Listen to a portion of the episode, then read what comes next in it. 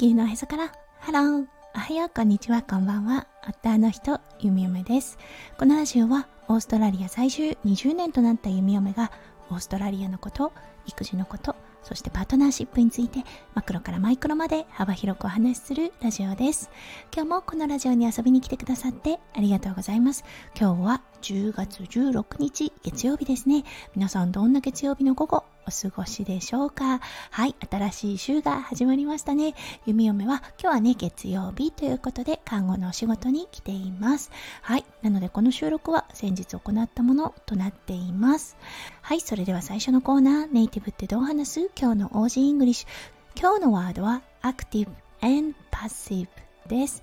はい。皆さんもね、よく聞いたことあると思います。アクティブな人、そしてパッシブな人。はい。これ、英語で対人に対して表現することができます。はい。アクティブな人はね、行動を起こす人、そしてね、パッシブな人は行動についていくタイプそう、タイプ別に分けると、アクティブな人はどちらかというとリーダー的な感じ。はい。そして、パッシブな人は、うん、どちらかといえばメンバーになってついていくタイプというような感じになります。はい。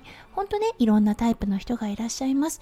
弓嫁自身を見たとき、はい。やはり弓嫁はどちらかというとパッシブかなというような感じがします。そう、率先してリーダーシップを発揮するタイプではないかなと思います。状況にもよりますが、例えばね看護のお仕事中という場合ではこのアクティブが当てはまる状況もあります。そう、しなければならない時ですね。うん、でも通常の生活ではどちらかというとパッシブかなというような気がします。夫翔ちゃんはね、アクティブだなと思います。息子くんはこれからどうなるのかななんて思っています。はい、それでは今日のテーマに移りましょう。今日のテーマは受け入れるです。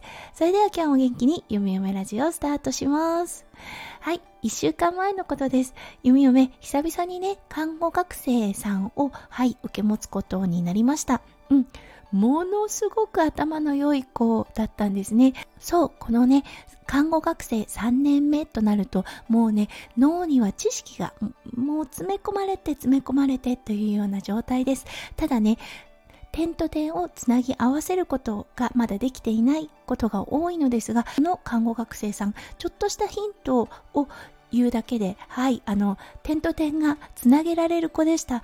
ああ、この子すごいな、うん、あの、これからね、ものすごくね、素敵な看護師さんになるんだろうな、なんて思っていました。そしてその看護学生さんと数時間した後ですね、ごめんなさいうん、あの、ちょっと30分ぐらい空けていいかしらみたいなことを言っていたんですね。あ、もちろんいいよ、どうしたの？なんて言った時に、実はね、赤ちゃんを今育てていて、そう、搾乳をしなきゃいけないっっていうことを言っていたんです。うわー、すごいと思ったんですね。それで、うん、今、あ、もちろんもちろん今何ヶ月？って言ったら4ヶ月と言っていました。すごいなって思ったんです。果たして弓嫁自分が看護学生の時に4ヶ月の赤ちゃんを抱えながら実習に来れたかなというような気持ちになりました。看護のお仕事は朝が早いです。そう、いくらね、寝てくれる赤ちゃんとはいえ夜泣きはします。睡眠が十分に取れていない中朝病院に来てそしてそうあのー、実習をする。そう実習ももちろん頭を使います。だけど頭の中がはっきりくっきりとしている子だなと思ったんです。うわーって思いました。もうほんと尊敬の念に駆られたんですね。そうそしてね改めてオーストラリアのこの懐の深さっていうのかなが素晴らしいなと思いました。というのはねあのまもちろん弓嫁は経験者であるから余計にこう心情的に寄り添うことができるとは思うのですが実際にねちょっと聞いてみたんです。学生さんをしていて実習とかをしていてうんあの今のこの状況に対して難しいと思ったことはなかった？って聞いた時にもうね本当によくしてもらってるっって言っていました。それはね、看護大学でもそうですし、病院側、そしてね、実習する時の先生もそうです。そう、そしてね、現場で働くスタッフたちに対しても、もうものすごくね、受け入れ体制が整っていて、ただただ感謝しかないということを言っていたんですね。